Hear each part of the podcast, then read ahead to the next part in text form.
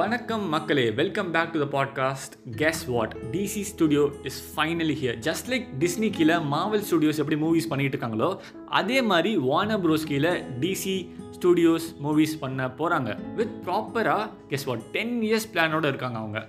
Snyder வர்ஸை கொண்டு வாடா Joe Biden அப்படின்னு ஹேஷ்டாக் போட வேண்டிய நேரம் வந்துருச்சுன்னு நினைக்கிறேன்.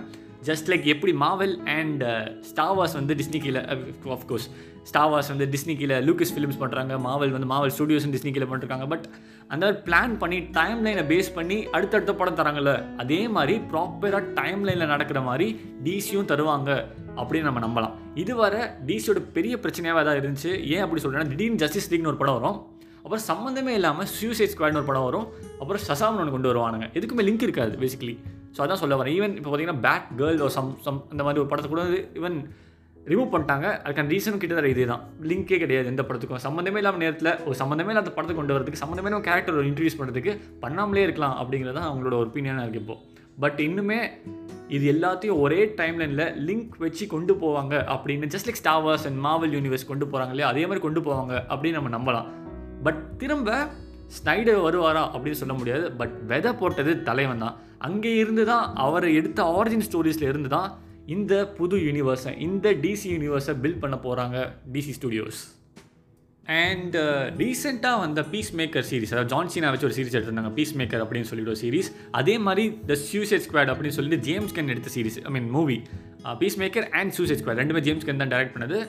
ஜேம்ஸ் கன் தெரியாதவங்க, கார்டியன்ஸ் ஆஃப் தி கேலக்ஸி அப்படின்னு மார்வல் ஒரு படம் இருக்குது, அந்த படத்தை டைரக்ட் பண்ணதும் ஜேம்ஸ் கன் தான். ஸோ இந்த இந்த டைரக்டர் ஐ திங்க் எனக்கு ரெண்டு படம் பிடிச்சிருந்துச்சு. ஸோ இந்த மனுஷனை வச்சு இன்னும் கொஞ்சம் நிறைய எக்ஸ்ப்ளோர் பண்ணலாம் டிசியில். Because fun, it was super fun, Peacemaker was fun. So அது அதனால் இவரை வச்சு இன்னும் கொஞ்சம் மேபி ஒரு கப்பல் ஆஃப் மூவிஸ் எக்ஸ்ப்ளோர் பண்ணலாம் அப்படின்னா, it's my personal opinion.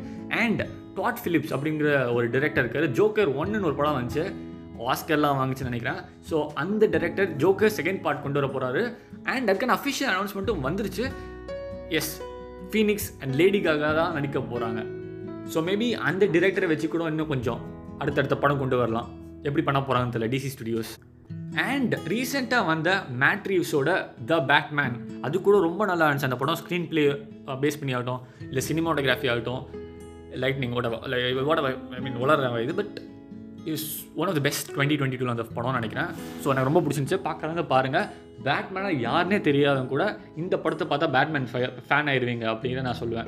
So maybe அந்த டிரெக்டரை வச்சு கூட இன்னும் எக்ஸ்ப்ளோர் பண்ணலாம். பட் வந்து என்ன பிரச்சனை அப்படின்னு பார்த்தீங்கன்னா, ஸோ ஆல்ரெடி சொன்ன மாதிரி ஸ்னைடர்ஸ் அந்த ஆரம்பிச்சு வச்ச ஆரிஜின் ஸ்டோரிஸ், அந்த பழைய பேட்மேனை வச்சு தான், அதாவது ஜஸ்டிஸ் லீகில் பார்த்துருப்பீங்க அந்த பேட்மேன், அவரை வச்சு தான் கொண்டு போக போகிறாங்க. ஏன் அப்படின்னா, அக்வாமேன் இப்போ அடுத்த பாட்டு வருது, அதுலேயும் அதே பேட்மேன் வச்சு தான் எக்ஸ்ப்ளோர் பண்ணுறாங்க. ஸோ மேபி இந்த பேட் இந்த படம் எடுத்ததே வந்து maybe one of the best movies, ஆனாலும் அந்த படம் எடுத்தது வேஸ்ட்டு அப்படிங்கிறது தான்.